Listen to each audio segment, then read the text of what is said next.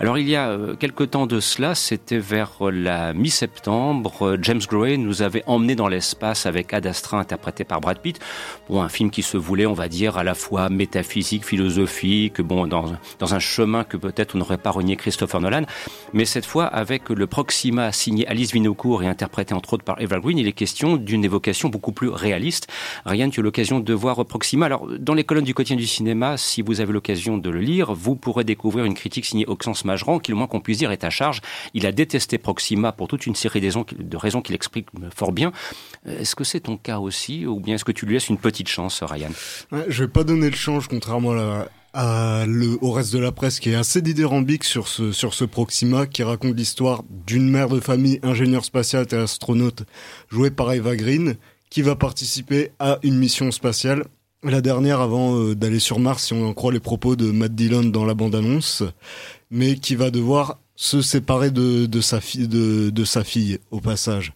Et le problème de ce film, c'est que bon, on peut penser à First Man ou à euh, Ad Astra évidemment pour le voyage dans l'espace, qui en même temps permet d'examiner les traumas du personnage principal et, et avoir une, une, portée beaucoup plus philosophique euh, et psychologique avec euh, une déglamorisation de l'espace, mais autant dans First Man, on sentait qu'il avait besoin de s'éloigner de la Terre pour résoudre des problématiques intimes, autant dans Ad Astra, c'était euh, aussi la même chose, avec encore une fois euh, au cœur le lien entre le parent et l'enfant. Sauf que dans Proxima, on ne comprend jamais pourquoi Eva Green va aller dans l'espace, c'est-à-dire que on ne sait jamais qu'est-ce qui la fascine, qu'est-ce qui la tire à force de, puisque le film rabâchera sans cesse le fait euh, qu'on tournera en rond, répétera inévitablement les mêmes situations avec euh, ce drame familial lié à l'éloignement entre la fille et sa mère. Mais comment on peut avoir un tiraillement si on n'a pas, euh, si on n'a pas derrière la perspective de l'au-delà, de l'attirance vers l'au-delà? Il y a un détail qui m'a semblé assez évocateur, c'est que le personnage est un astronaute, donc bon déjà elle a appelé sa fille Stella, ce qui est déjà assez lourd, mais bon, ça on peut encore l'accepter. Le problème c'est qu'elle a appelé son chat Laika, donc Comment on peut croire qu'elle est fascinée par l'espace et qu'elle a envie d'y aller si elle appelle son chat euh, avec le nom du chien qui, qui, est mort la seule fois où il est dans, allé dans l'espace mmh.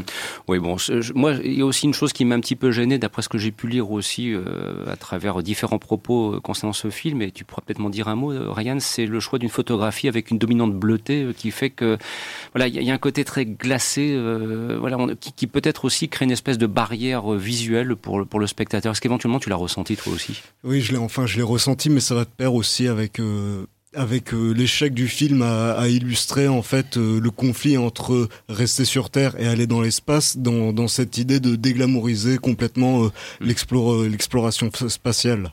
Oui, c'est un petit peu l'anti-étoffe des héros de Philippe Kaufman en quelque ah, sorte. Ça, clairement. Bon, voilà donc pour un, un Proxima qui ne mérite pas plus d'intérêt que cela, mais on tenait bien évidemment quand même à vous, à vous l'éclairer à notre façon, parce qu'il y a aussi Eva Green, excellente comédienne au demeurant, oui. et qui fait de très beaux choix de carrière, ceci dit en passant. Là, pour une fois, elle est vraiment bonne je trouve, alors que d'habitude, j'ai vraiment du mal quand elle est utilisée chez Burton ou dans certaines productions où on joue sur le côté vraiment excentrique parce qu'elle a un physique assez incroyable qui appelle ça. Mais bizarrement, quand elle doit la jouer de manière sobre, en fait, c'est là qu'elle donne le meilleur d'elle-même. Christophe, je, tu, tu, tu, je, je, te sens un, un esprit farceur. Hein. Tu, étais presque en, tu étais presque en train de rire alors que rien n'était en train de s'exprimer doctement et, et aisément. J'ai rien dit du tout. Ouais, mais tu l'as pensé très fort.